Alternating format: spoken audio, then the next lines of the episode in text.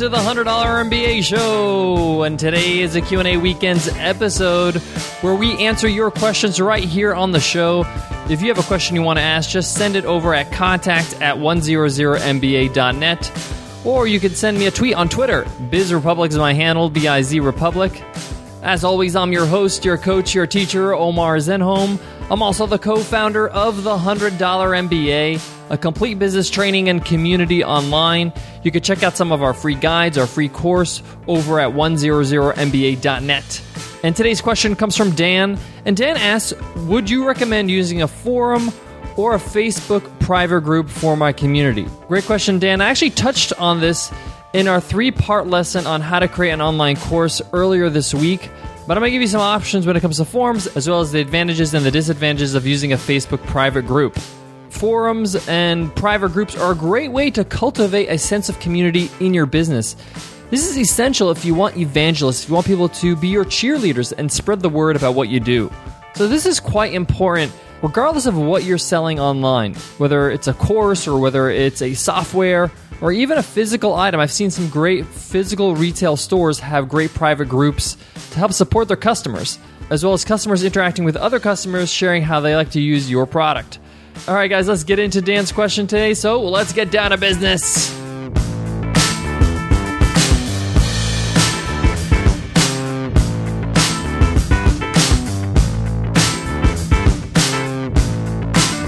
Today's episode of the $100 MBA show is sponsored by Sidekick by HubSpot. Sidekick provides seamlessly integrated email tools for Gmail, Apple Mail, and Outlook. It's like doing an upgrade to your email. With Sidekick, you can receive live notifications when somebody opens and clicks on your emails, so you'll have powerful contact insights right in your inbox.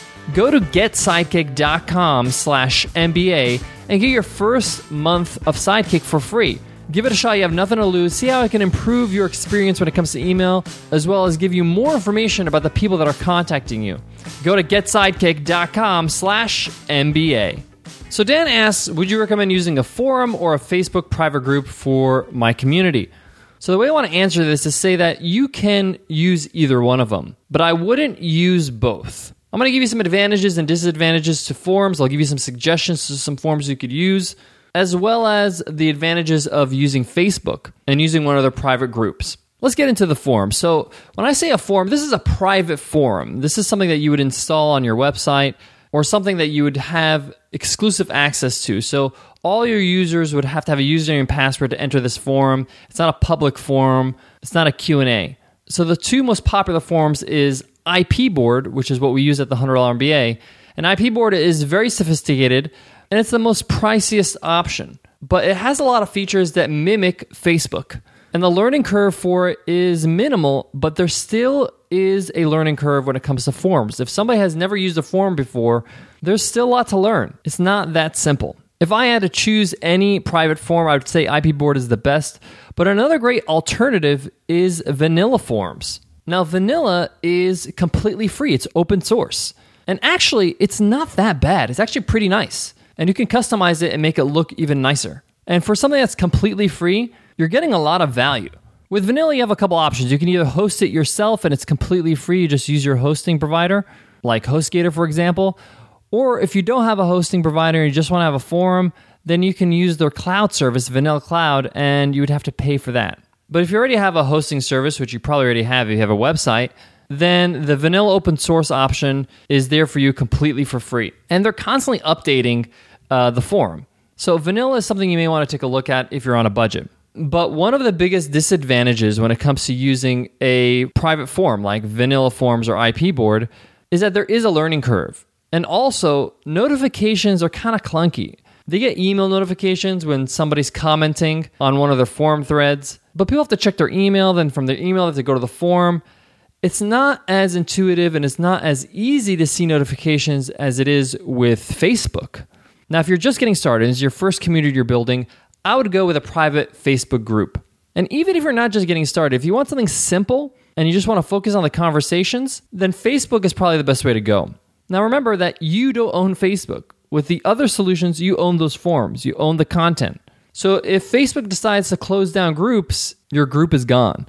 And now, I don't think they're going to do that anytime soon, but you have to understand that when you're on somebody else's servers, the content's not yours. The other thing is, is that with a private group, it doesn't thread conversations. So, conversations that you've had maybe a month ago get buried all the way in the bottom. So, people will ask the same questions over and over because they won't see those conversations. With a forum, you can always refer back to an old conversation to answer questions, which makes it really convenient. You can't do that with Facebook or at least it's not very apparent where those conversations are.